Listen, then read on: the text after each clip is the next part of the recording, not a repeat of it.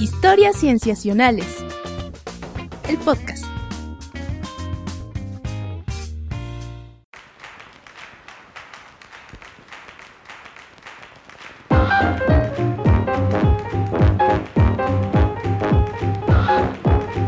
Bienvenidos a Historias Cienciacionales. Una vez más estamos grabando para ustedes para traerles aquello en la ciencia que nos ha preocupado, que nos ha intrigado o sorprendido. Estoy muy contento de saludarles. Yo me llamo Víctor Hernández y saludo con mucho gusto también a mis amigos. Comenzando por Sofía Flores. Hola, Sof. Hola, Vic. ¿Cómo estás? ¿Cómo va todo? Bien, bien, gracias. Aquí. Qué bueno. Listo para platicar temas bien interesantes. Ah, Sí, Eso nunca nos ha pasado. sí, ¿verdad? Pero la primera vez puede ser, puede ser buena. Puede ser hoy. También está con nosotros nuestro querido Rodrigo Pacheco. Hola, Pach. Hola, ¿qué tal? ¿Cómo están? ¿Cómo están todos? Bien, Pach. Bien. ¿Tú? Ay, qué bueno, yo también estoy contento de estar aquí con ustedes y platicar de lo más interesante que ocurre en la ciencia. Sí, un Al menos para nosotros. al menos para nosotros y al menos lo que nos da tiempo, ¿no? En este episodio de platicar, porque siempre se nos quedan varias cosas, pero eh, les podemos, por ejemplo, anticipar que en este episodio vamos a hablar de eh, un, un- un método propuesto para eh, detectar movimientos sísmicos, vamos a hablar de, de virus en nuestro intestino y de, en nuestra tercera sección, de hipopótamos como especies invasoras en Colombia y para ello vamos a tener a la presencia de una invitada que se nos unirá en esa tercera sección, la doctora Natalie Castelblanco, pero bueno, la escucharemos en aquel momento. Por lo pronto, amigos, si les parece bien, pues pasemos a nuestra primera sección. ¡Deténgase! ¡No! ¡Deténgase! ¡Ah! ¡Alto! ¿Qué es lo que quiere? ¡Quiero cable gratis! Y esto es correcto, ¿verdad? Todos lo hacen. ¿Qué? Ah, si se arrepiente, lea este folleto. Ahora que ha decidido robar cable. Ajá. Mito. La piratería de cable es mala. De hecho, las compañías de cable son grandes empresas sin rostro, así que no hay problema. En esta primera sección, Patch nos va a platicar al respecto de un estudio que, que- que propone pues un método de detección de movimientos sísmicos, Patch, eh, que es algo benéfico por donde se le pueda ver, pero lo curioso es qué tipo de infraestructura se usaría para esa detección. Platíganos un poco, Patch.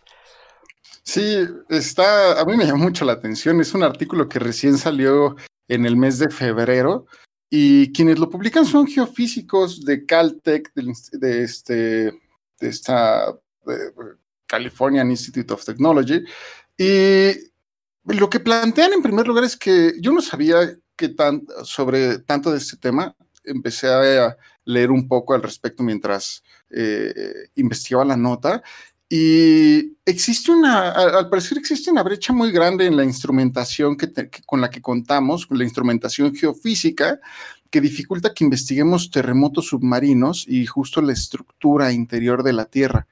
Y hoy en día, esos fenómenos los podemos detectar por sensores sísmicos como de presión en el fondo del océano, hay observatorios geofísicos de cableado, hay vehículos autónomos que los miden e incluso hay boyas que los pueden llegar a medir. Pero en el 2018, hace apenas un par de añitos, un equipo reportó que había convertido un cable de fibra óptica submarino de 96 kilómetros de largo en un sensor sísmico sensible.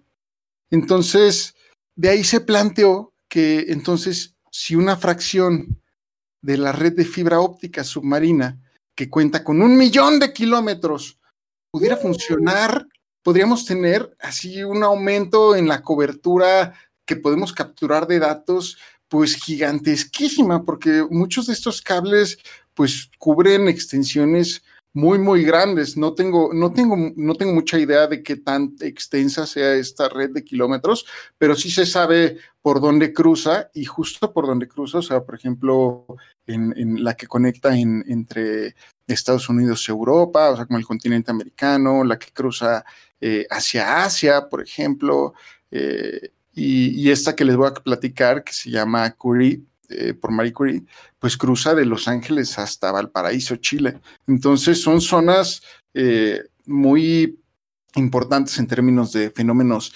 geofísicos y si podemos incrementar la red como lo están proponiendo, pues suena muy interesante. La cosa es que tenemos que saber que estos cables son la columna vertebral de la conectividad global a Internet y justo podemos agradecer a esos cables en parte a que nos estemos escuchando todos nosotros, que estamos escuchando mi vocecita. Entonces, pero a diferencia de los cables en tierra, eh, que los cables en el nivel, en, en el lecho marino son súper costosos de implementar y pues igual se pueden imaginar que son cables que son sumamente regulados. Y justo estos cables también pueden tener muy pocos hilos, eh, muy pocos hilos de, fibra dentro de ellos, tienen como dos a seis pares. Eh, la cosa es que son muy regulados y resulta que Google es la única empresa de tecnología, o al menos en el 2018 lo era, que empezó a, eh, a desplegar este tipo de redes en, en, el océano. Y hace muy poco tiempo, eh, eh, tengo la palabra deployar porque siempre la uso, pero es un anglicismo horrible. Pero desplegó, desplegó estos cables en, en, empezó a, fue la primera que empezó a desplegar ese tipo de cables en el lecho marino. Entonces, este estudio lo que hizo fue convertir uno de esos cables submarinos de 10.000 kilómetros en un instrumento geofísico, con lo que justo lograron detectar no solo los temblores, sino también las olas del océano. Y justo el cable que, les, que utilizaron es el que ya les comenté, que es el Marie Curie, en honor a la ganadora, a la dos veces premio Nobel. Eh, eh, y fue Google el que desplegó este cable en el 2019 y como también les comentaba, va de Los Ángeles, California, hasta Valparaíso, bordeando toda la costa oriental del Océano Pacífico. Entonces, la mayor parte de la longitud de este cable se encuentra a lo largo de zonas de subducción de América Central y América del Sur, y a lo largo de toda esta sección de mar abierto, la profundidad de, en la que está el cable va de los 4.000 metros en promedio pero en algunas zonas puede llegar a ser de 2.000 metros o en otras zonas puede llegar a alcanzar hasta los 6.000 metros. Entonces está pues realmente profundo. El hecho de que digan que es poco profundo los 2.000 metros me sorprende. Eh, y en este camino, pues se han producido, en todo este camino, en este trayecto que está el cable, se han producido 50 terremotos eh, poco profundos, eh, con, una, magnitud superior de 7.5 grados desde 1900 lo cual de los más grandes que se pueden llegar a detectar ahí son de, de 8 grados de magnitud más o menos. Y hay dos eventos particulares que muy probablemente se acuerden ustedes y la audiencia, eh, que dos eventos de estos terremotos que ocurrieron en esas zonas, que son el de Chile en 1960 de 9.5, que es el más grande que se ha registrado, y el terremoto de 1985 de una escala de 8 en la Ciudad de México. Eh, entonces, lo que hicieron fue con este cable es monitorear el estado de polarización del tráfico regular de las telecomunicaciones ópticas, eh, de las telecomunicaciones de Google a través de este cable. Y lo que tienen que saber básicamente es que se recibe una señal distinta. Eh, digamos que en tierra estos, estas, estos cables, cuando les llega al receptor la señal, pues la, la señal puede llegar a ser muy ruidosa y básicamente eh, puede, hay mucho ruido que puede llegar a ser causado ahí en esa señal, eh, en esta señal de, polarización, y puede llegar a ser ocasionada por un montón de cosas como la temperatura a lo largo del cable, el aire, vibraciones causadas por humanos, vibraciones causadas por animales, o sea, todo lo que le puede pasar al cable básicamente a lo largo de este trayecto en tierra puede llegar a causar eh, estas señales de polarización pero lo que encontraron es que en el mar es muchísimo más estable. Y probablemente esto se deba a que, como están a tan bajas temperaturas, eh, tan baja, a tan bajas, tan altas profundidades, si sería tan altas profundidades, eh, la temperatura es relativamente constante y no hay tantas perturbaciones mecánicas o electromagnéticas como lo hay en Tierra. Entonces, utilizando esta aproximación, lograron medir el 15, del 15 de diciembre de 2019 al 4 de septiembre del 2020. Estuvieron haciendo mediciones en este, a lo largo de este cable y de esta forma lograron medir el terremoto de 7.4 que ocurrió el 23 de junio en Oaxaca y lo compararon con el, el registro que capturó la estación sísmica en la Universidad Nacional Autónoma de México, en los monitores, que, en los sensores de la Ciudad de México, y justo esto les sirvió para notar que sus mediciones, eh, o digamos que la UNAM midió el fenómeno por cinco minutos, y lo que ellos midieron fue una señal de 20 minutos. Y lo, la diferencia de estos... Eh, de este tiempo que tienen, 25 minutos, es de que su, su método medía el oleaje que había causado el sismo y les costaba un poco de trabajo determinar cuándo había empezado y cuándo había terminado el sismo porque metía mucho ruido el oleaje, pero lo detectaron. Y luego, el 3 de junio del 2020, se detectó un terremoto debajo de Perú de magnitud de 6.8, donde justo pudieron delimitar de forma mucho más precisa el fenómeno por la magnitud y la distancia que tenía el cable era de 600 kilómetros. Entonces esto permitió eh, determinar bastante bien la magnitud y el oleaje, lo pudieron dividir. Entonces lo que demostraron con esta aproximación es que podría llegar a ser este un complemento pues fantástico en áreas que previamente considerábamos muy complicadas y son muy costosos estos sensores. Entonces, el hecho de que ya se tenga desplegado, o sea, esto no quiere decir que estos cables no sean costosos, son no caros, carísimos. O sea, entonces, pero ya los están desplegando estas empresas de tecnología. También Facebook y Microsoft están planteando eh, desplegar este tipo de cables, entonces pues simplemente es empezarlos. Y estas, este tipo de medidas ya se capturan, lo que estas, lo que utilizan para medir los sismos, los datos ya se capturan, entonces solo es cuestión de empezarlos a utilizar eh, con este propósito. Y podríamos eh, no solo, digamos que ahorita tienen problemas en detectar la dirección de los sismos, pero conforme se incremente la, las señales que pueden llegar a medir, digamos, los cables que pueden estar monitoreando este tipo de fenómenos, pues se va a empezar a aumentar la precisión. Y lo que comentan los investigadores es que la escalabilidad, pues es inmediata y puede ser pues hasta donde, hasta los cables que se dejen. Entonces, no solo podemos medir temblores, sino también podría ser un auxiliar en el sistema de monitoreo de tsunamis. Entonces, es un ganar-ganar para, para toda la población esta investigación que presenta. Te iba, yo te quiero preguntar, Patch, si este trabajo entonces lo publicaron mexicanos. Mm, no, fíjate que estuve viendo inscripciones y no encontré por ahí alguna adscripción de alguna ah. universidad, pero por ahí eh, veo nombres latinos. Quien dirige la investigación se llama Songwen San. Ah, no, pues no. No, te lo pregunto porque como mencionaste la situación del terremoto en México, pensé que allí había salido de allí, pero era nada más dato cultural.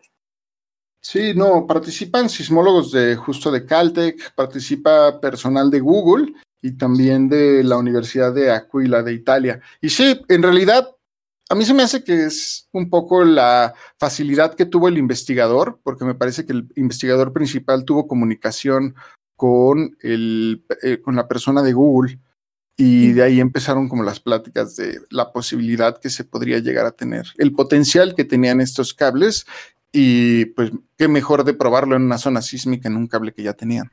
Sí, yo, justo quiero preguntarte, Patch, al respecto de esta participación de la compañía que, que es Google, ¿no? Bueno, creo que tiene otro nombre, ¿no? La compañía madre ahora, pero, eh, es decir, detección de movimientos sísmicos o de tsunamis, pues es una cosa que interesa a toda la población y como que quisiéramos que fuera una infraestructura pública, ¿no? La que, la que está detrás de ese tipo de detecciones.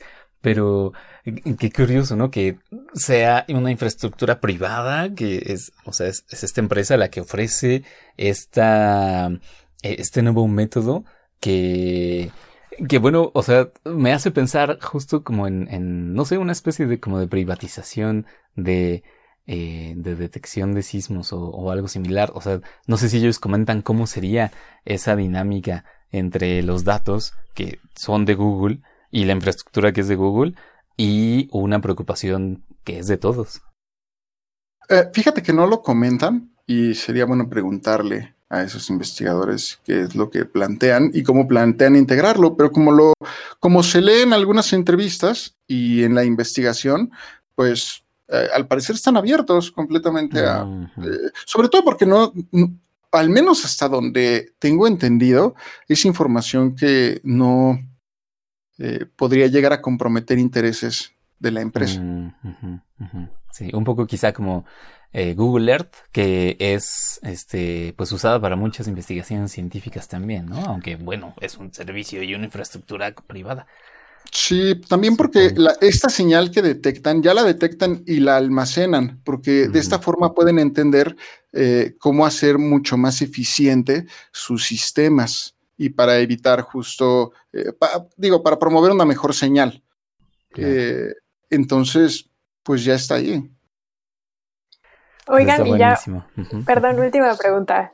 ¿Tú piensas que algo vaya a afectar esto para la supremacía que está, o el monopolio que está creando Google?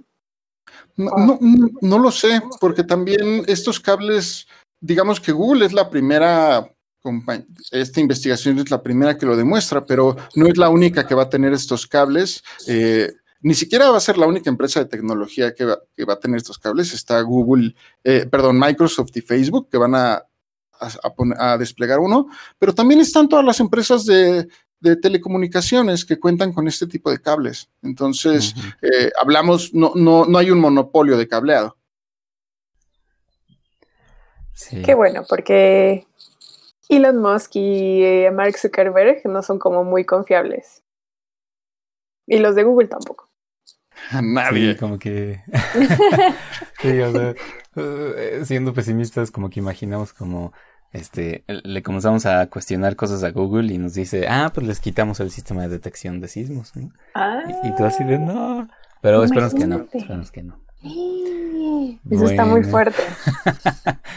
no, no, no nos pongamos tan pesimistas. Muy bien. Bueno, Pach, pues muchas gracias por traernos este estudio. Definitivamente también muy interesante. Sí, está padrísimo. Ay, con gusto. Y con ello, pues pasamos a nuestra siguiente sección, amigos. I have a bad case of diarrhea. I have a bad case of diarrhea. I have a bad case of diarrhea.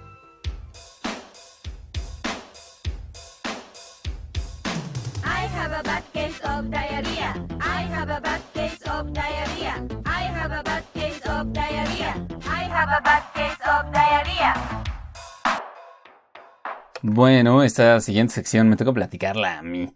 Y como les anticipaba al principio del episodio, vamos a hablar de virus y sí, bueno, yo sé, eh, eh, no hemos hablado tal vez de otra cosa en todo este tiempo, pero mm, ya ven que aquí también nos interesaba crear este, esta idea, bueno, promover la idea de que los virus son parte integral de la biosfera, es decir, eh, no son Sí, o sea, no son una fuerza que se le opone, sino que son parte integral verdaderamente, ¿no?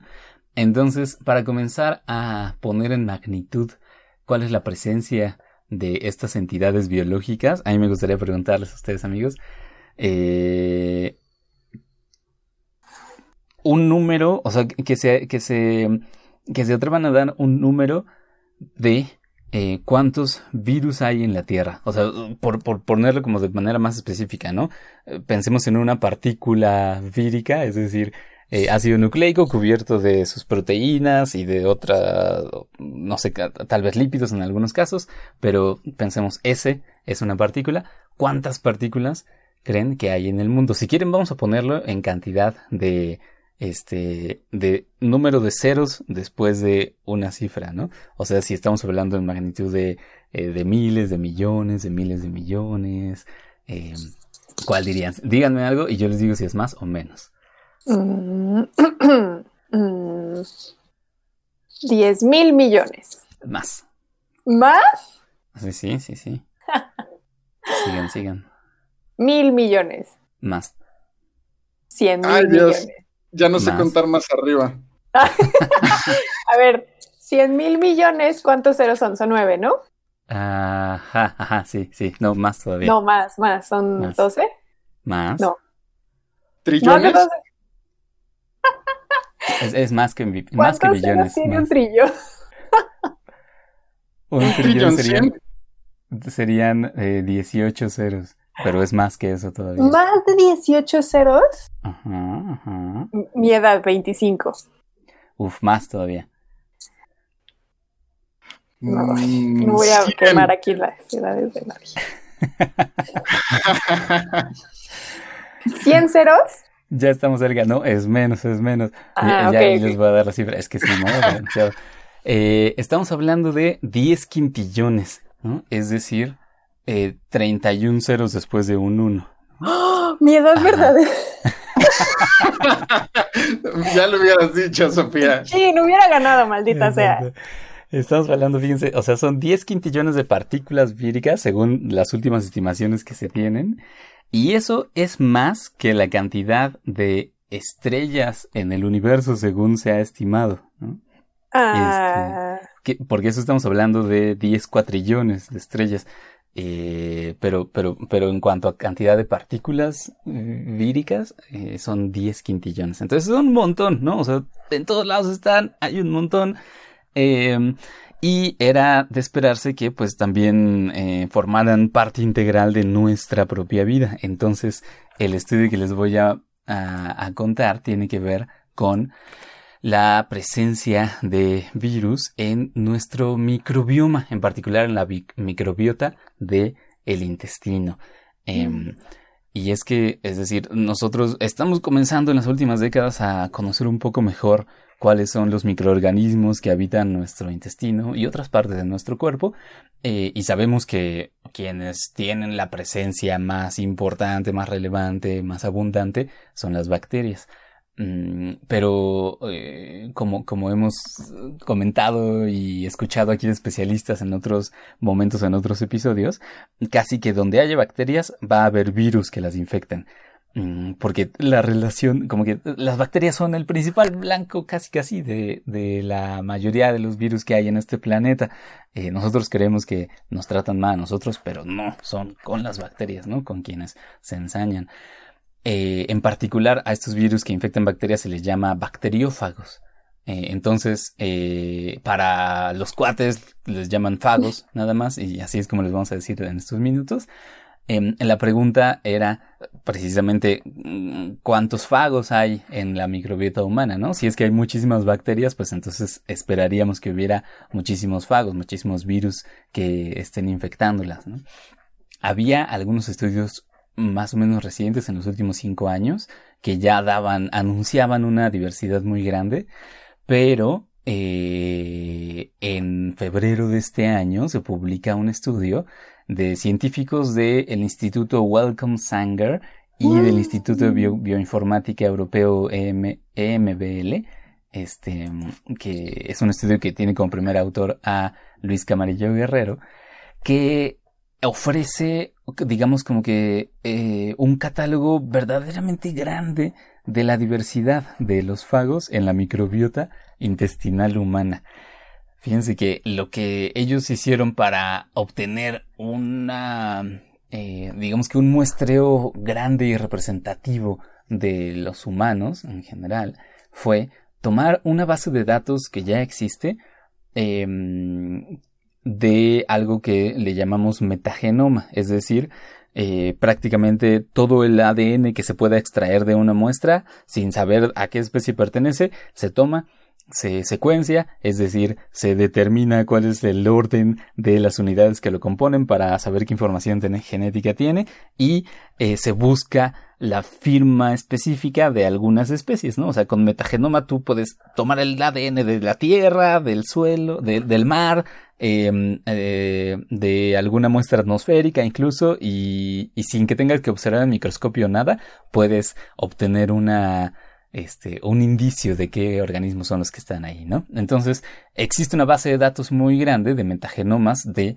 microbioma intestinal humano que ellos aprovecharon. Este, esta muestra, perdón, esta base de datos incluye 28.000 muestras individuales de 28.000 personas, pues, 28.000 microbiotas, si lo bien ven así, eh, en 28 países diferentes, en todos los continentes excepto en Antártida.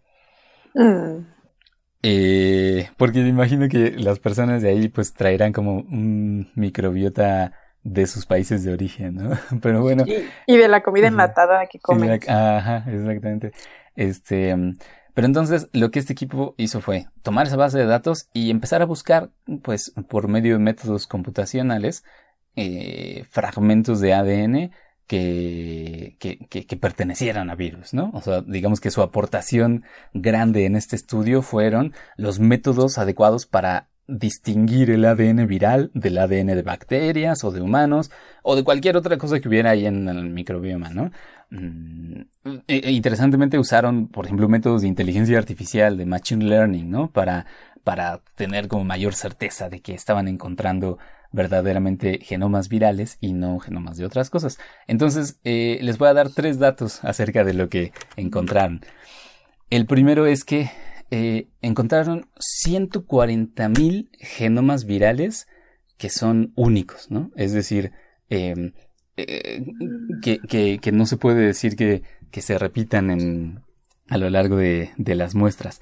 o, sea, que tenemos 140.000 especies de virus en nosotros es un, eh, lo podríamos decir de esa manera, solo que usar la palabra especie para hablar de virus eh, puede ser un poco complicado, ¿no? Porque la definición... ¿Que nos quemen, Sofía? ¿Mande? Que nos quemen. sí, ¿no? O sea, ellos dicen, eh, en principio son 140.000 genomas que podemos distinguir como únicos, ¿no? O sea, eh, ellos dicen no son redundantes, ¿no? O sea, eh, y los identificamos como una cosa particular. Pero luego si queremos como agruparlos, digamos, por similitud, para tratar de encontrar grupos a los que quizá podemos llamar o especies o géneros, ¿no? Aquí es una cosa solamente como de similitud de, de, de, de la secuencia de ADN, ¿no? Basados en esa similitud, ellos ponen el criterio. Si son iguales en un 90% en la secuencia de ADN, entonces los agrupamos en un solo grupo viral. Eh, y de esos grupos virales encontraron 20.000 distintos. Quizás esto lo podríamos equiparar. Lo, lo, podemos equiparar con, más que con familias, ¿no? Como, como el mm. de los coronavirus. Eh, bueno, es que no sé, ¿no? O sea, los niveles taxonómicos quizás son un poco Ajá, es que. No, no, equiparables. La taxonomía de virus como que se cuece aparte, ¿no? Sí, sí, sí. Sí, sí. Entonces ellos dicen, son grupos virales, ¿no? Eh, supongamos que sí podemos pensar en, en familias, entonces ellos eh, encuentran que eh, de estos 20.000 grupos virales que encontraron, el 80% de ellos no los pueden asignar a una familia conocida de virus. ¿No? Es decir, ni a coronavirus ni a cualquier otra que no recuerdo ahora, pero eh, son prácticamente nuevas, ¿no? Son nuevas para la ciencia. O sea, el 80% de esos grupos que encontraron son nuevas. No, no se habían detectado, ¿no? En ningún otro estudio. Eh, y... Eh, ¿Cuántas otra vez? Son 20.000, el 80% de 20.000 serían como 16.000, ¿no? Más o menos. 16 mil son nuevas. 16 mil de estos grupos virales, ajá, son nuevos. Ok, ok. no, se les puede asignar a una familia ya conocida virus. O sea, el mundo em, se detuvo por uno y además acaban de descubrir 16 mil nuevos. 16 mil nuevos, ajá, que ya existen en nosotros. O sea, eh, eso también es parte de lo que hay. Es una locura. O sea, no me hace pensar de verdad el poder que ha tenido el coronavirus en nosotros, a, diferencia de esos 16 mil que ya están dentro de nosotros, que eran, que son nuevos, porque dices que tenemos un montón. Sí, sí, qué, sí, locura. Exacto. Y, bueno, o sea, o, digamos que el, el, mundo se detuvo para los humanos, pero seguramente que en cada uno de nuestros intestinos el mundo se está deteniendo para las pobres bacterias que están ahí y que son objeto de la infección de estos virus, ¿no? Porque, o sea, otra cosa que hacen en este estudio es que eh, toman, eh, bueno, más bien intentan, eh, intentan identificar cuál es la relación entre cada, cada uno de estos grupos de virus y las bacterias que pueden infectar, ¿no? Entonces, el dato que pueden, un dato que pueden darnos es que casi la tercera parte de esos virus, de esos grupos virales, son eh, virus que infectan a muchos distintos tipos de bacterias, mm, es decir, no se restringen a una sola especie ni a una sola familia o una sola clase, sino que están infectando a todas las que están allí. Pero además también eh, la otra cifra que dan es que eh, tres cuartas partes de las especies de bacterias que tenemos en nuestro intestino son infectadas por lo menos por un virus, ¿no? Por lo menos por un fago. es decir, las otras son infectadas por varias. Así es que... Ajá, yo tengo una duda, Vic. ¿Solamente las relaciones son de infección? ¿No hay también ahí alguna especie de cooperación o, o no se me ocurre ahorita otra relación simbiótica, pero ¿es de infección?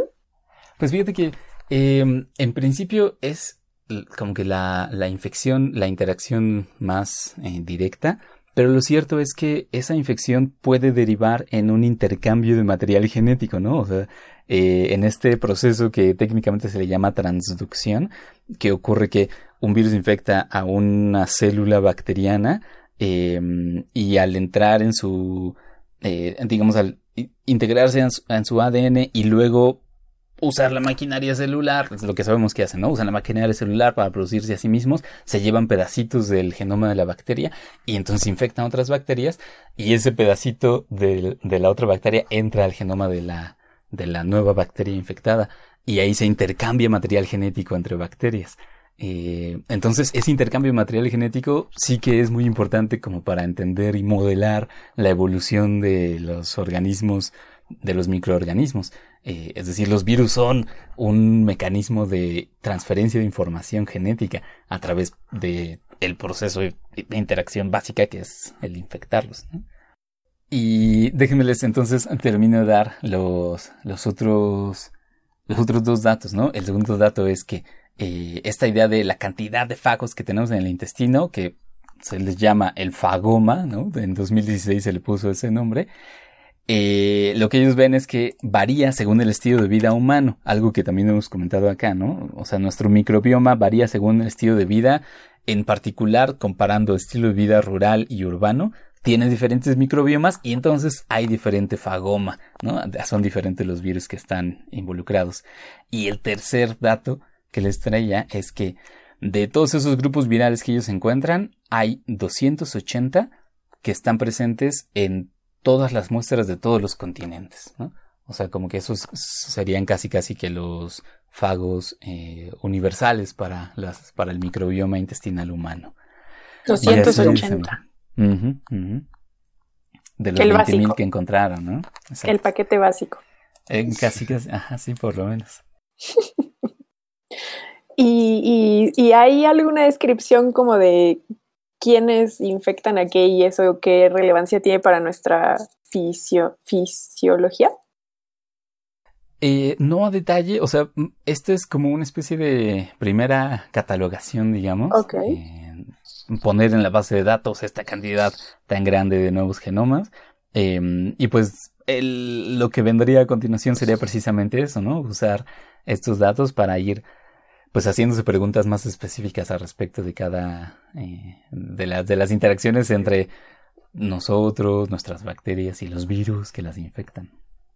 Como si no fuera lo suficientemente relevante esta descripción, todavía venimos a pedir.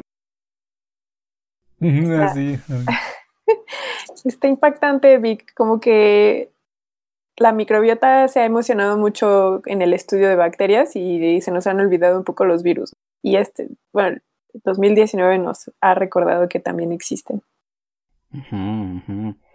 Sí, y además en una diversidad así gigantesca, ¿no? No sé si decir insospechada, porque supongo que sí se tenía una idea que iba a ser muy grande, pero efectivamente es muy grande.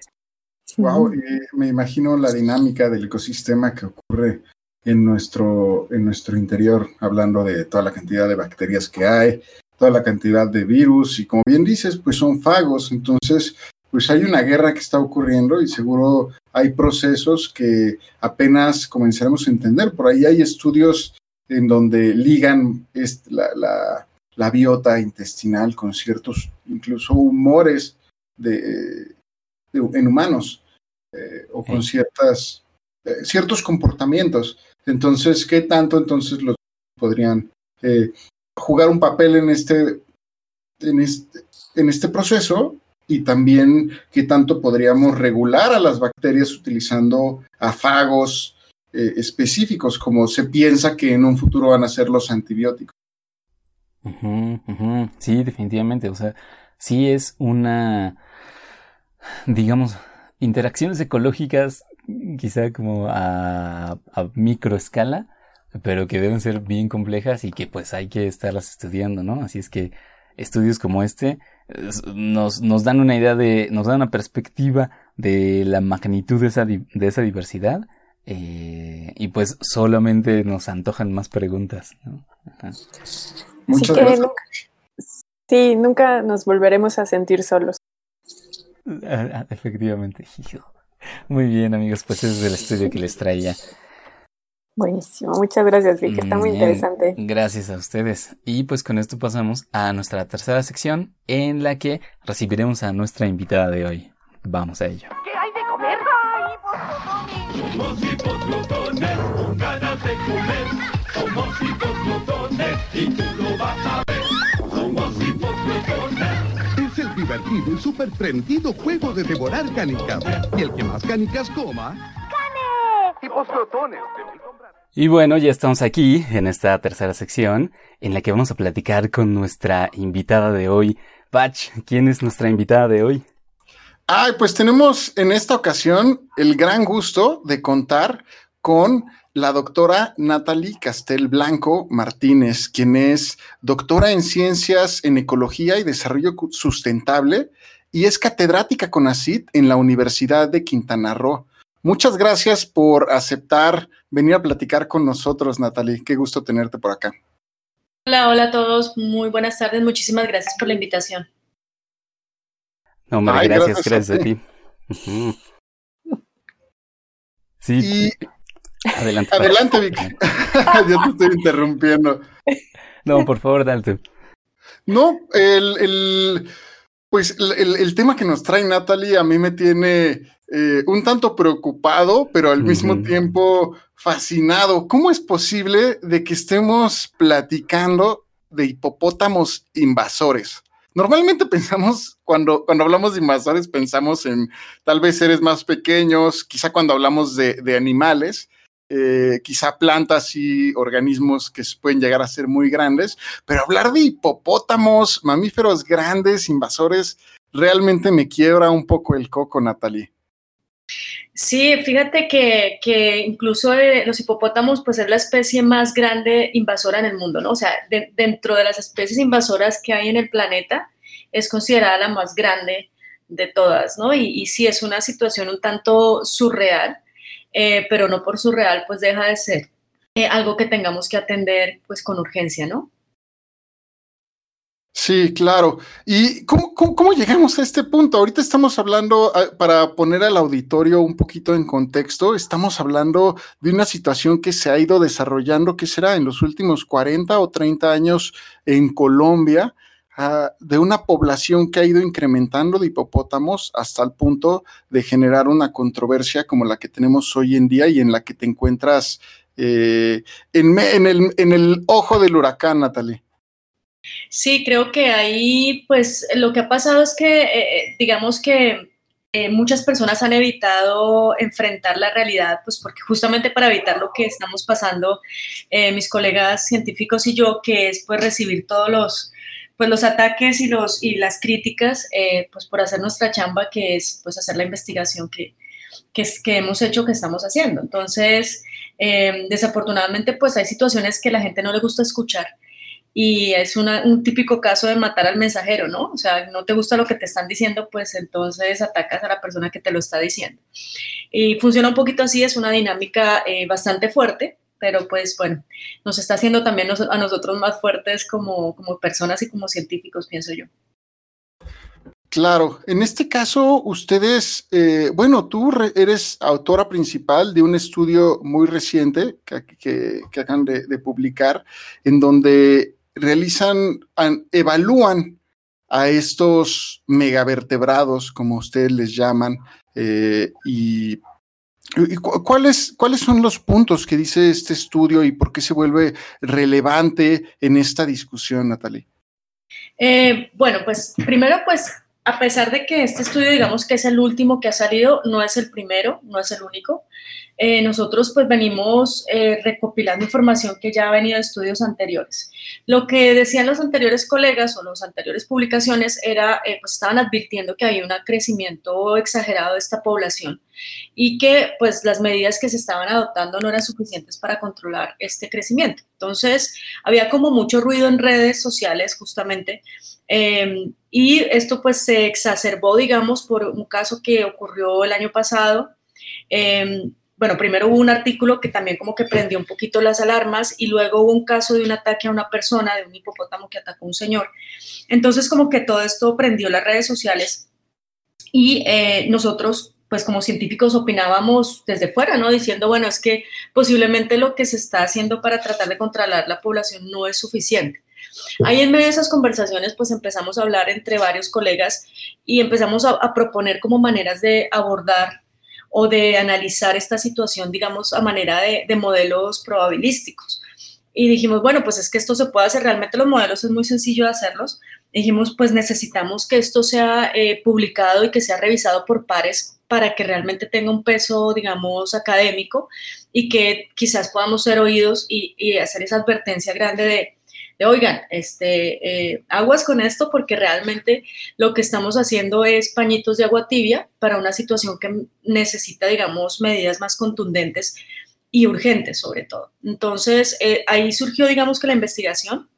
Eh, básicamente lo que nosotros encontramos son varias cosas. Primero, que sí consideramos que es una especie exótica invasora.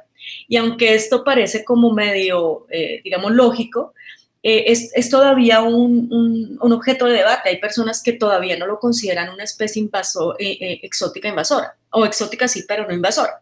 Entonces, invasora quiere decir que tiene un impacto negativo. Entonces, hay un grupo de personas que dicen, no, no creemos que haya un impacto negativo suficiente para alarmarnos. Nosotros sí creemos que lo hay, potencialmente.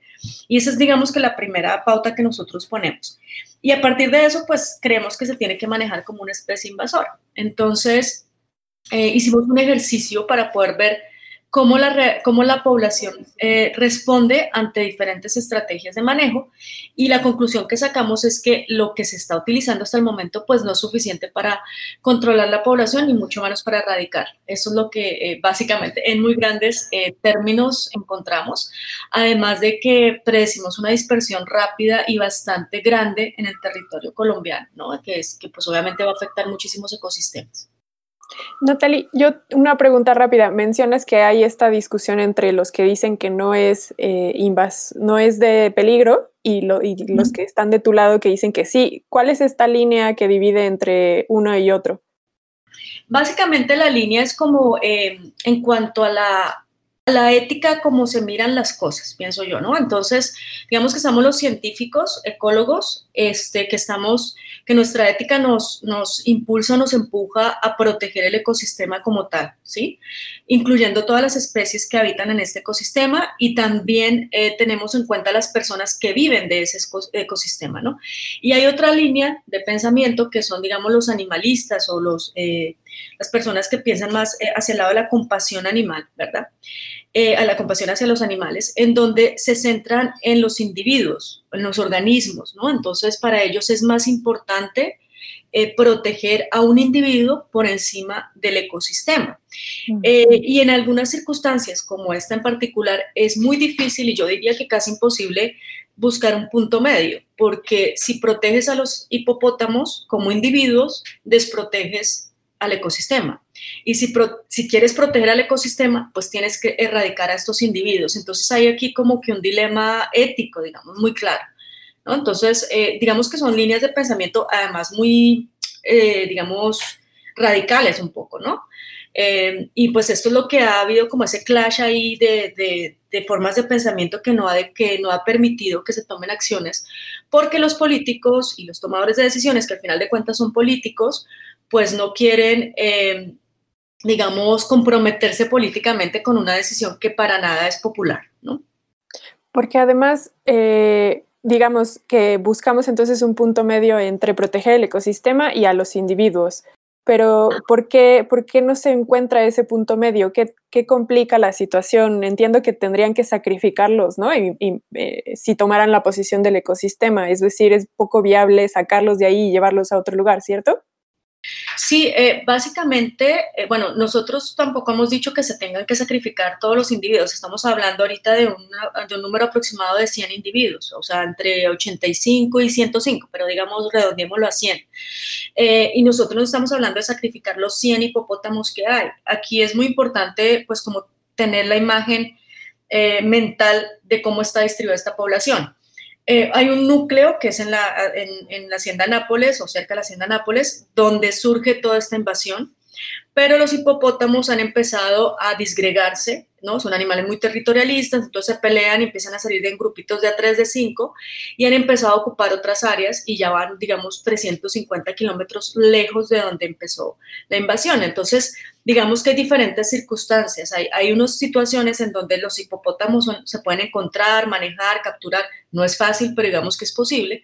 Pero otras situaciones donde los animales están en áreas completamente de difícil acceso y es muy complicado manejarlos. Entonces, ¿qué vamos a hacer con estos animales estas circunstancias? Ahí es cuando nosotros decimos, hay que buscar eh, una, una estrategia mixta en donde podamos, eh, en algunos casos, eh, hacer esterilizaciones o castrarlos o capturarlos, pero en otros casos íbamos a estar como que orillados a, hacer eh, casa de control, ¿no? Que es lo que, que ese es el punto álgido y ahí cuando mencionamos eso es cuando brinca todo, ¿no? por eso ningún político lo menciona ni nada, porque, y nosotros pues tuvimos la osadía de mencionarlo y pues por eso tenemos a medio mundo encima de nosotros, ¿no?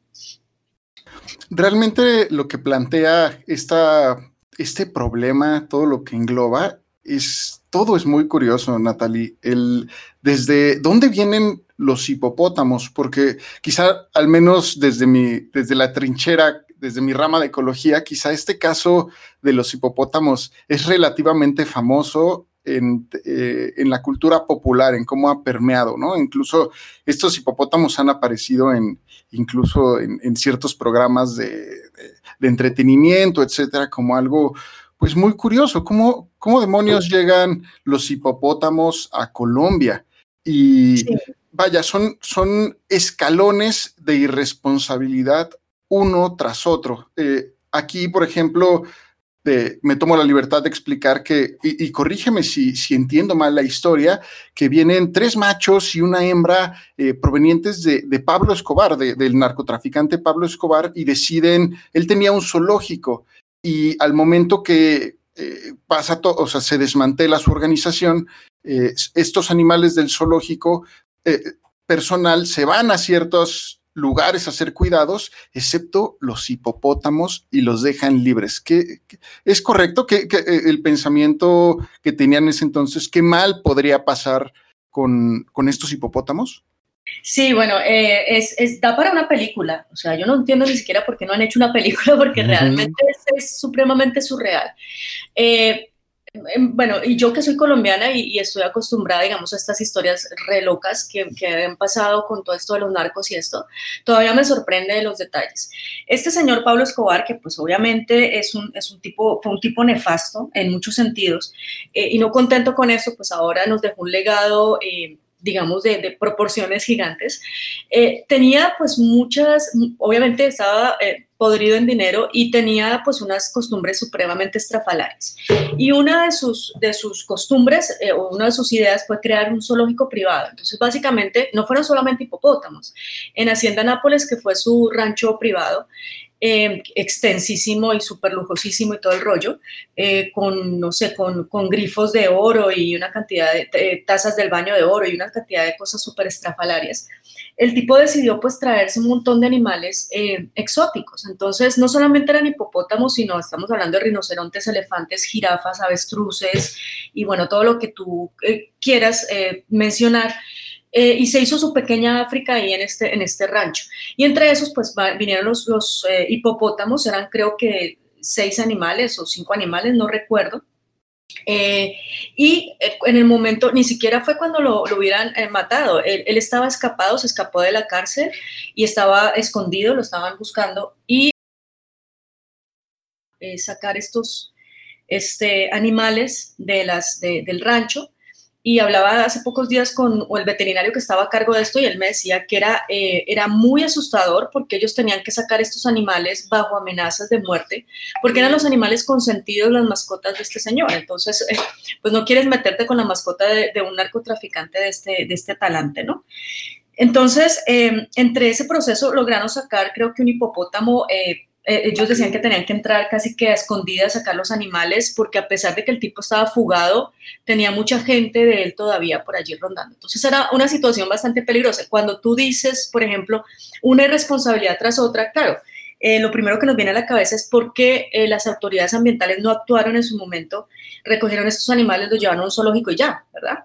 Pero cuando te vas al fondo del asunto es que te das cuenta que estaba todo esto inmerso en una situación de orden público, de bombazos, de asesinatos, de desapariciones muy impresionante. Entonces lo último que la gente estaba pensando eran los hipopótamos, en realidad. ¿No? Entonces, obviamente, este problema se dejó ahí como a, la deriva. O sea, si a ti te están amenazando de muerte porque no tienes que ir a sacar un hipopótamo, pues tú dejas el hipopótamo y vas a salvar tu vida. Realmente no te vas a poner a pensar qué va a pasar en 10 o 20 años con los hipopótamos, ¿verdad? Eso no es la prioridad en su momento. Entonces, eh, también hay mucho de historia ahí que, que, está sin contar, ¿verdad? Pero que es interesante cuando nosotros empezamos a hablar justamente con la gente que vivió esas circunstancias en su momento. Eh, finalmente, esos hipopótamos los dejan en un lago. Eh, eran, efectivamente, habían unos cinco animales. Y lo que ellos dijeron fue, bueno, pues está muy complicado sacarlos. Esos animales pues se van a morir de viejos y ya, ahí acabó el problema. No contaban con que eh, eh, una vez que el grupo empezó a reproducirse y a crecer, algunos animales empezaron a salir y había un animal que le pusieron de nombre Pepe que empezó a ser un problema y un dolor de cabeza para la gente, empezó a matar ganado, a matar perros, eh, a perseguir a las personas y las, personas de la comunidad pues pidieron ayuda a las autoridades para pues sacrificar ese animal. Ahí en ese momento ya se consideraba una especie invasora y el gobierno y el Ministerio del Medio Ambiente simplemente dijo, pues vamos a sacrificar una especie invasora y vamos a controlarlo. Eh, llamaron, contrataron a un especialista en sacrificio de hipopótamos, eh, se buscó apoyo al ejército para proteger pues la operación que se iba a hacer. Se sacrificó este animal y eh, sacaron una foto de los soldados que estaban apoyando la operación, posando con el animal como si fuera un, un trofeo de caza, ¿no?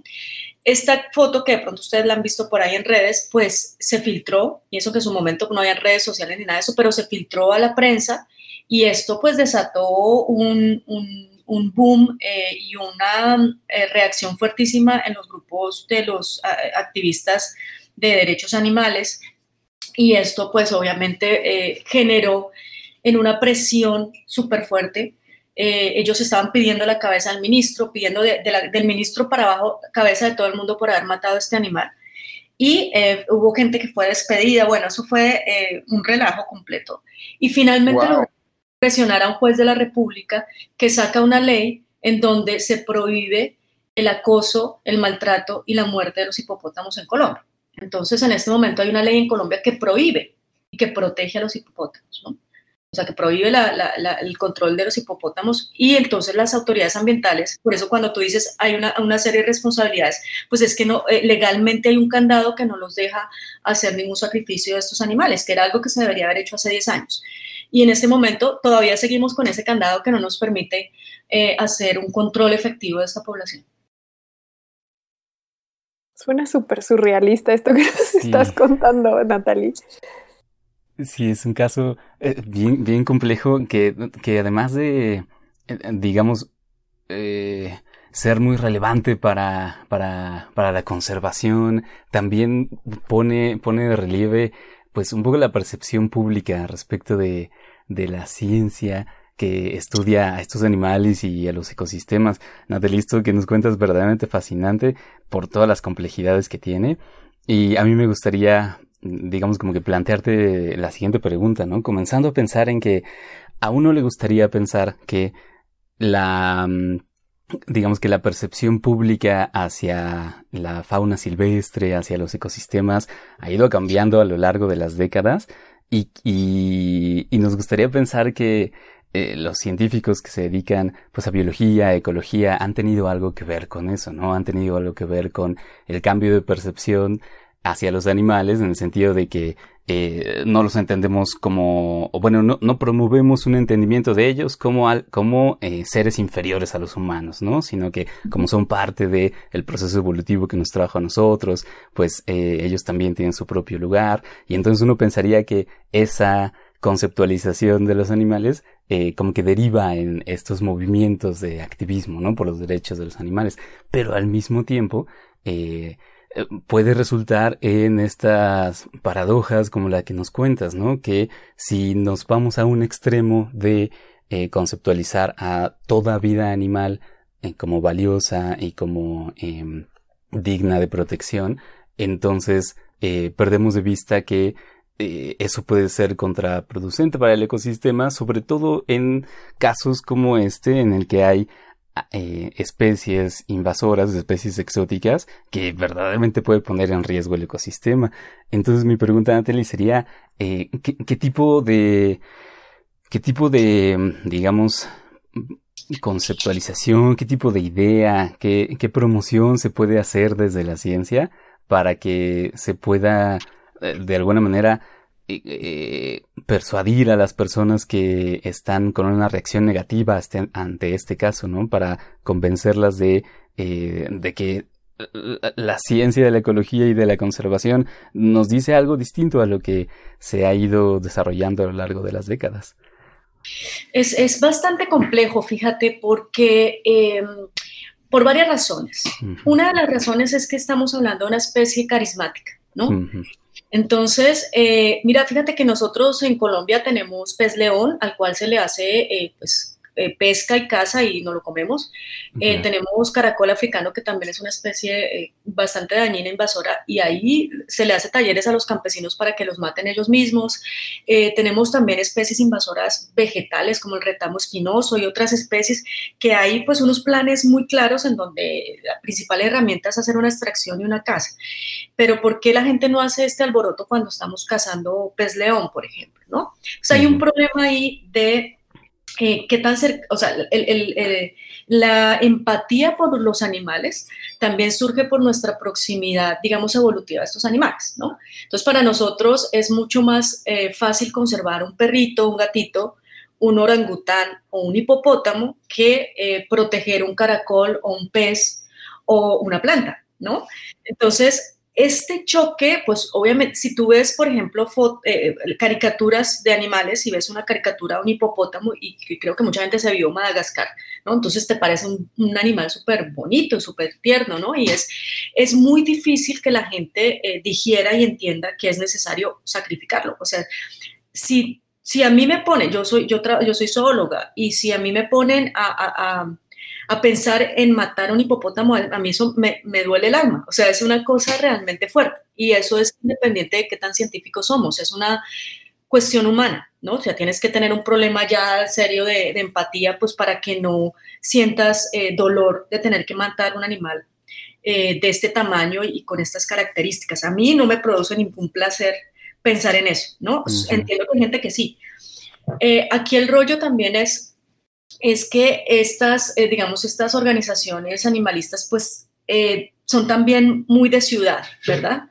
Eh, son personas que muchas veces han tenido que lidiar con situaciones de eh, derechos de los animales, por ejemplo, de los toros, ¿no? De los toros, en las corridas de toros, que yo soy antitaurina completamente. Entonces, por ejemplo, ese tipo de cosas, de los perritos callejeros, de eh, animales domésticos, ¿verdad?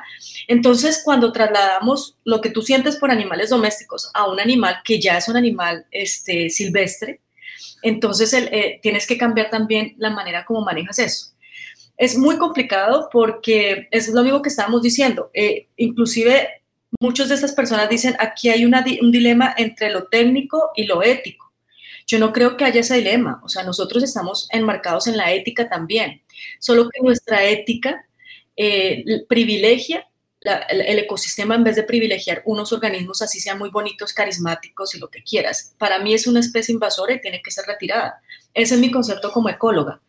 Pero obviamente eh, cuando no tienes bases de ecología o cuando simplemente estás empecinado en que no quieres ver un animal morir por el simple hecho de que un individuo no debe morir, pues entonces es muy, muy difícil armar una, una conversación ahí. Eh, te cuento que, por ejemplo, hay un grupo eh, animalista que, que, está en Colombia, que, por ejemplo, ellos hablan en su página, ellos tienen una campaña de adopta un hipopótamo, este, dicen que lo que pretenden es que el hipopótamo deje de ser considerado especie exótica invasora y se vuelva especie residente de Colombia. No entiendo bien qué significa esto, pero me suena que quiero proteger el hipopótamo. Entonces, es un cambio de discurso completamente diferente y yo no, no veo cómo podemos conciliar ahí en un punto medio. Algo que escuché por ahí que se comenta, Natalie, es que los hipopótamos son ingenieros ecosistémicos y aquí ahondo en, este concepto que es, es, un organismo que su, modifica eh, el sistema en el que se encuentra, el sistema, el ambiente, su, su, presencia es tal y sus efectos son tales que empieza hacer una especie de efecto dominó en el sistema donde empieza a afectar a otros. Muchos decían que este organismo pues es nuevo y puede no llegar a afectar, como bien dicen estas organizaciones de las que comentas, de protegerlo. Pero muchas veces se olvida de que ahí también hay otros mamíferos que tienen funciones distintas o incluso podrían llegar a ser eh, similares hasta cierto punto, que son afectadas por, eh, por la presencia de los hipopótamos y muchas veces se, va, se deja de lado esta perspectiva. Por ejemplo, el hecho de que los capibara también comen las hierbas que comen algunos hipopótamos o que los hipopótamos retiren al ser tan territoriales eh, de, los, a, otros organismos de sus territorios y vaya, se empieza a generar este efecto dominó en donde por proteger a una especie que no pertenece ahí, pues vaya, se empiezan a perjudicar muchas otras de las cuales sí es su hogar. Sí, a mí me, llama un poco la atención, eh, justamente eh, estos grupos animalistas han, eh, últimamente han tenido la tendencia de subestimar lo que nosotros estamos advirtiendo. o sea, han llegado al punto de decir, por ejemplo, yo no creo que hayan tantos animales como ellos están diciendo. yo no creo que sean tan peligrosos yo no creo que sean tan bravos, yo no creo que el impacto sea tan grande, yo no creo, yo no creo, yo no creo, yo no creo, ¿sí? Por encima las evidencias. Y otra de los argumentos que, nos han lanzado mucho es, no hay evidencias de que haya un impacto real. En este momento no hay evidencias. Y ahí hay una cosa muy importante, y es que la ausencia de evidencias no es, no es una evidencia de ausencia. Me explico. El hecho de que no veamos lo, el impacto, digamos, eh, eh, evidente en este momento, no quiere decir que no lo vaya a ver en un futuro. Eh, estamos hablando de una población que está creciendo a 14% eh, de, tasa de crecimiento, que es altísimo para los hipopótamos, ¿verdad? Es decir, que vamos a empezar a ver una curva súper rápida de crecimiento.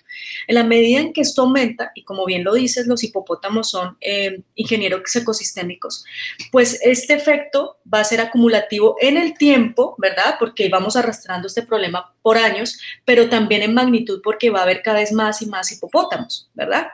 Entonces, obviamente que estos efectos no lo vamos a ver hoy ni en dos años y posiblemente no en cinco, pero cuando los veamos va a ser, va a ser demasiado tarde para hacer algo.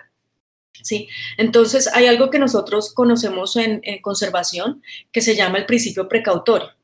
El principio precautorio lo que nos manda es que si tenemos suficiente evidencia empírica, es decir, no exactamente en Colombia, en el río Magdalena, pero suficiente evidencia sí hay de que, uno, los hipopótamos son ingenieros ecosistémicos y eso lo sabemos por décadas de estudios que han habido en África de los hipopótamos, donde se sabe que modifican inmensamente la estructura física y química de los ecosistemas. Y ya sabemos que, si la casita cambia, pues todo lo que hay adentro cambia y empiezan todos estos procesos de dominó y de cascada que terminan alterando cosas. Es abrir una caja de Pandora que realmente no sabemos bien en qué va a dar, ¿cierto?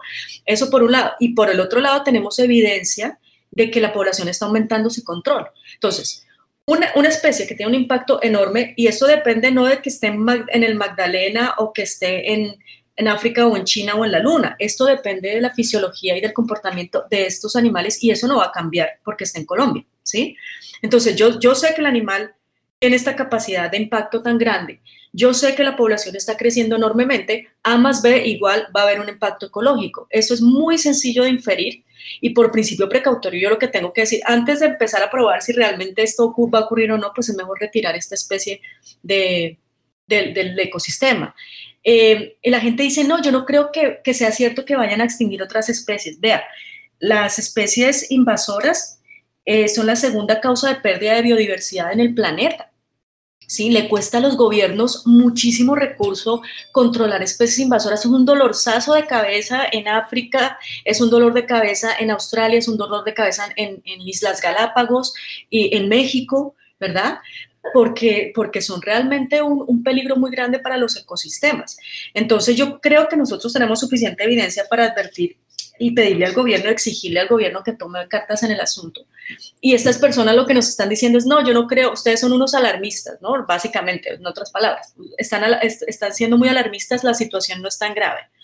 Eh, y yo le decía, pues es que si hace 10 años yo te hubiera dicho que está, íbamos a tener 100 animales en el Magdalena, no me hubieras creído. Hace 10 años teníamos 10 animales, ¿no? Nadie se iba a imaginar que eso se iba a transformar en una bola de nieve de este tamaño.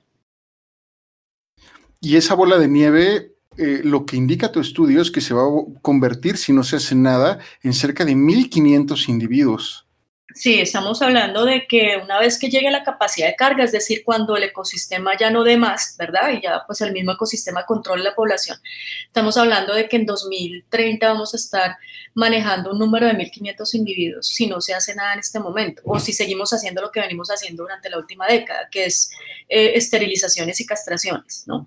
eh, que es lo que permite la ley hacer hasta el momento, solamente esterilizaciones y castraciones. Entonces, eh, vamos a estar eh, que en unas áreas que son de, un país megadiverso, con una biodiversidad impresionante y con especies que ya están al borde de la extinción, pues vamos a estar además con una especie invasora totalmente incontrolable.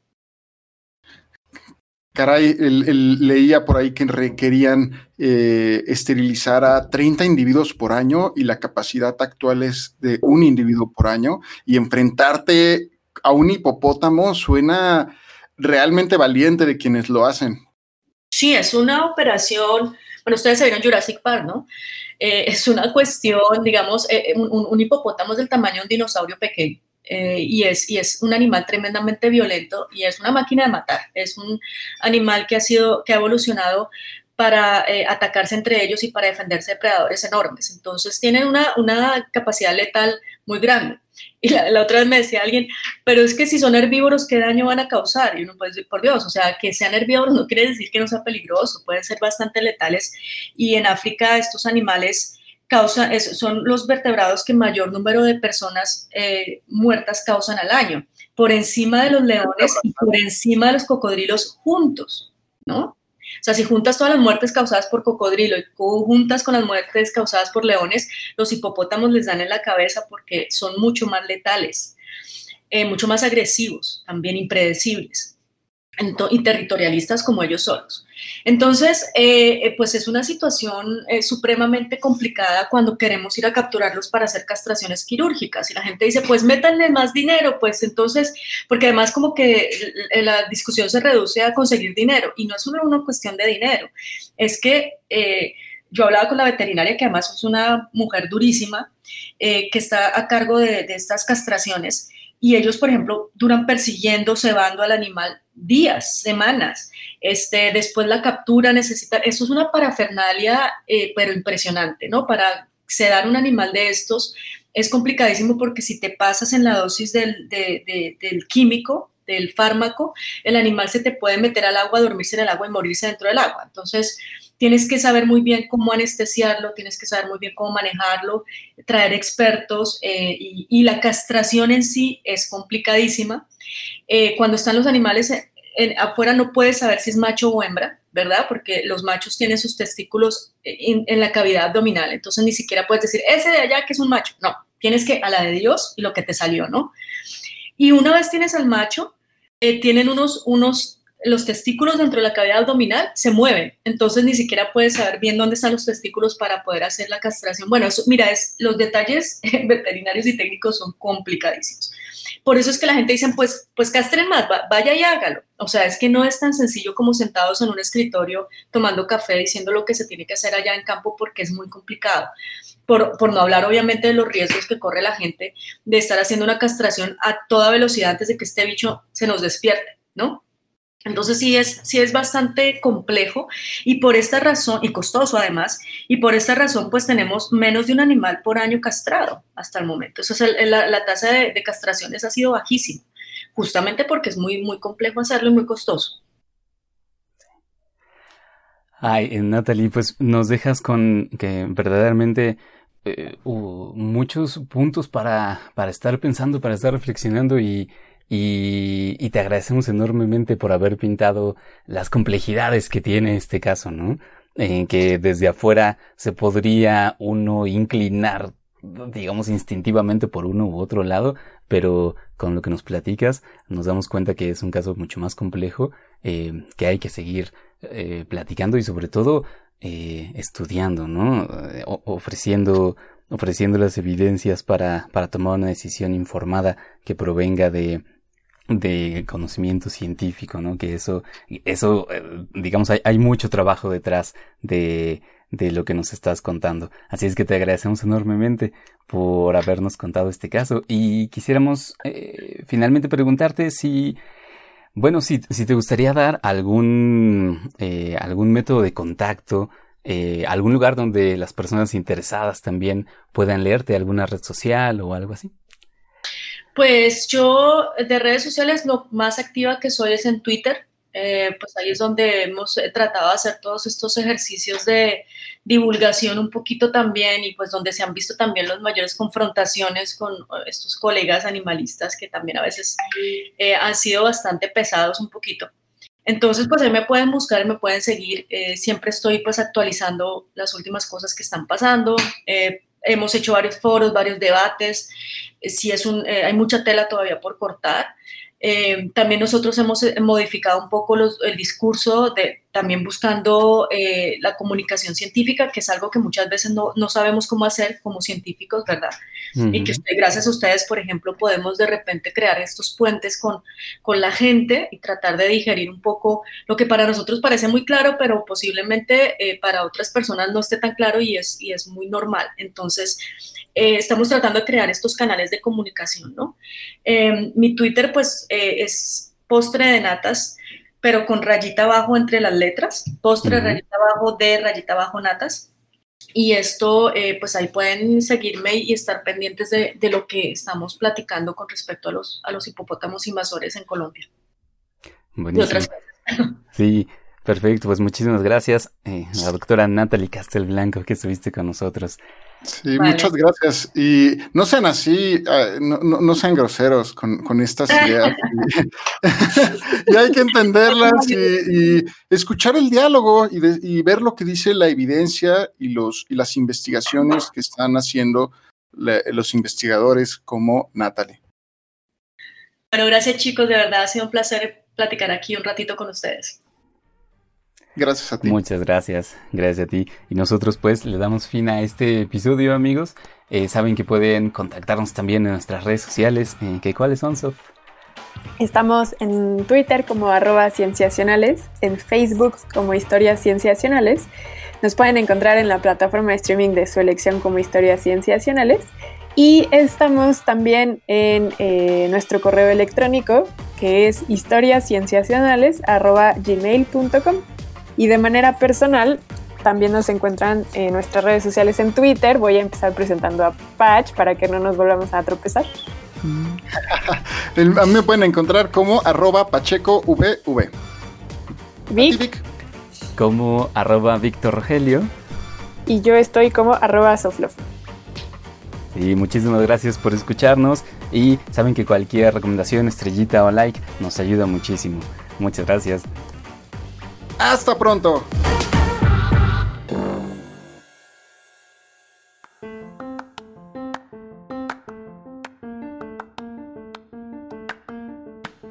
nos quedamos hasta esta parte final del episodio para preguntarle a Natalie algunas preguntas que nos van a dejar conocerla un poquito más como la científica y la persona que está detrás de toda esta historia de los hipopótamos. Entonces, muchas gracias Natalie por haber aceptado. Bueno, no, a ustedes muchísimas gracias. Muy bien, pues comenzamos con la primera pregunta que dice así. De tu investigación, ¿cuál es el aspecto que más disfrutas? Uy, esa es una eh, pregunta difícil porque a mí me gustan todas las fases de la investigación, desde el momento en que te haces una pregunta hasta el momento en que empiezas a leer y aprender más y después cuando empiezas a, descubrir más cosas y finalmente cuando logras, eh, digamos, pasar esto al público. Pero yo creo que finalmente después de muchos años de investigación lo que más disfruto es ver que el esfuerzo de investigación se traduce en estrategias de conservación, digamos, eh, aterrizadas que sirvan realmente para, para lograr algún objetivo de conservación muy claro, ¿no? Yo creo que eso es el, el, asunto acá. Padrísimo, sí, es verdad. Pasemos a la siguiente pregunta, Natalie, que consiste en preguntarte, dije dos veces preguntar, de tu área de trabajo, ¿de qué cosa estás segura que es verdad, pero todavía no hay suficiente evidencia para confirmarlo? Pues, eh, bueno, es una, una, pregunta interesante. Yo trabajo con manatíes realmente. Eh, mm. ese es, digamos, que llevo 22 años ya trabajando con manatíes y es, digamos, mi área de fuerte. Ahorita, pues, empecé con los hipopótamos por una cuestión circunstancial y también conectado a los manatíes de, del Magdalena. Eh, pero yo una cosa que estoy segura es que los manatíes del río tienen unas, un sistema de migraciones bastante claro pero pues no hay suficiente evidencia para confirmar eso, solamente por lo que nos dicen los pescadores y por lo que nosotros podemos inferir de la dinámica del río, pero en este momento pues no tenemos ninguna evidencia que nos demuestre eso. Creo que, que sí hace falta muchísimo estudio sobre el comportamiento de los manatíes en río principalmente, eh, y eso es algo que todavía nos causa mucha curiosidad y mucha intriga, pero que todavía no tenemos ninguna evidencia realmente. De acuerdo. Esta, la siguiente pregunta es un poco relacionada con la anterior y probablemente allí también nos digas algo similar, pero bueno, en tu área de trabajo, ¿cuál crees que será el próximo gran hallazgo? Yo creo que algo que, que, vamos a poder demostrar de alguna manera es que los manatíes que viven en ríos tienen características morfológicas y fisiológicas y de comportamiento diferentes a los manatíes que habitan en aguas estuarinas o marinas. Em, lo sabemos por, por, digamos, tenemos indicios de eso, pero realmente no, no lo hemos comprobado. Entonces yo pienso que eh, lo, lo, siguiente que podemos hacer, el siguiente paso es realmente comprobar esa, esa hipótesis que tenemos, o que tengo yo, no sé. Ojalá que sí sea pronto. Si tuvieras acceso a una cantidad ilimitada de recursos, Natalie, y entendiendo recursos en el amplio sentido de la palabra, ¿qué proyecto de investigación harías?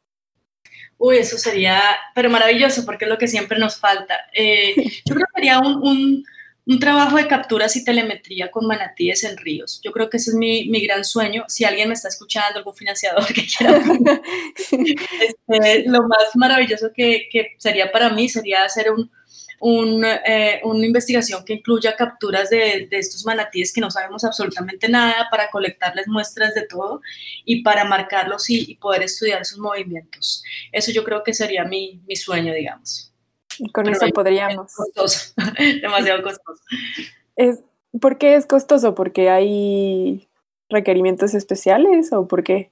Eh, es, es, un proceso que tiene muchísima logística, ¿no? Y, y, estos manatíes no son tan fáciles de encontrar, entonces tienes que tener mucho dinero para muchos días de campo, para la búsqueda. Luego la captura pues también es complicada, tienes que traer expertos, tienes que tener suficiente material, suficientes embarcaciones, gasolina. Los equipos de telemetría son carísimos, el seguimiento es carísimo, entonces en fin, eh, se escalan y se escalan los costos y pues sí, desafortunadamente no hay en este momento recursos para esas cosas. Bueno, pero esperemos que en algún punto lo consigas y con eso también contestes la pregunta 2 que tiene que ver con la evidencia para confirmar algo que sospechas. y ya para terminar, Natalie, la última pregunta que consiste en cuestionarte que si viajaras a una isla desierta o supongo que si te fueras a trabajar con tus manatíes solamente tú, ¿qué música, qué libro y qué objeto te llevarías? Uy, qué difícil esa pregunta. Bueno, eh, sí, porque a mí me gusta mucha música, muchos libros y eh, esto, ¿no? Eh, ¿Qué música tiene que ser solo una canción o cómo? Porque está difícil. Te, te puedes llevar, te, te damos chance de que te lleves incluso la discografía de un artista. Uy, no, pero ¿qué es esta limitación? Bueno, eh, yo, creo que, yo escogería música brasileña porque me, me, trae mucha alegría, mucha paz y también porque me gustó mucho bailar. Entonces me imagino que en una isla desierta debe ser un buen plan ponerse a bailar solo eh, al lado de una palma de coco. Me parece un súper plan para una tarde en una isla desierta.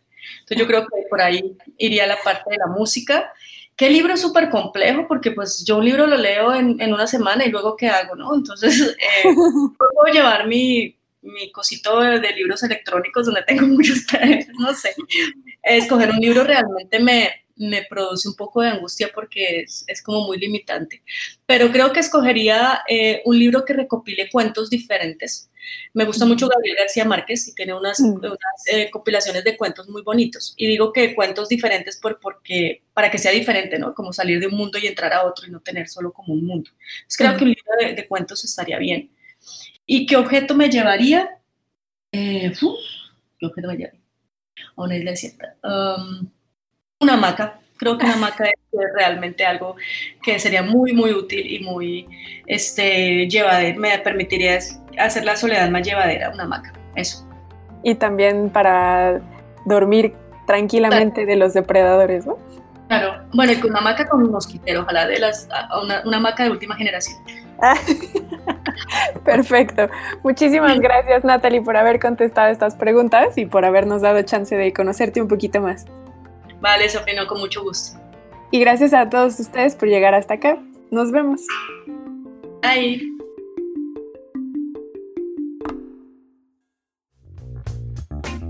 Esto fue Historias Cienciacionales, el podcast.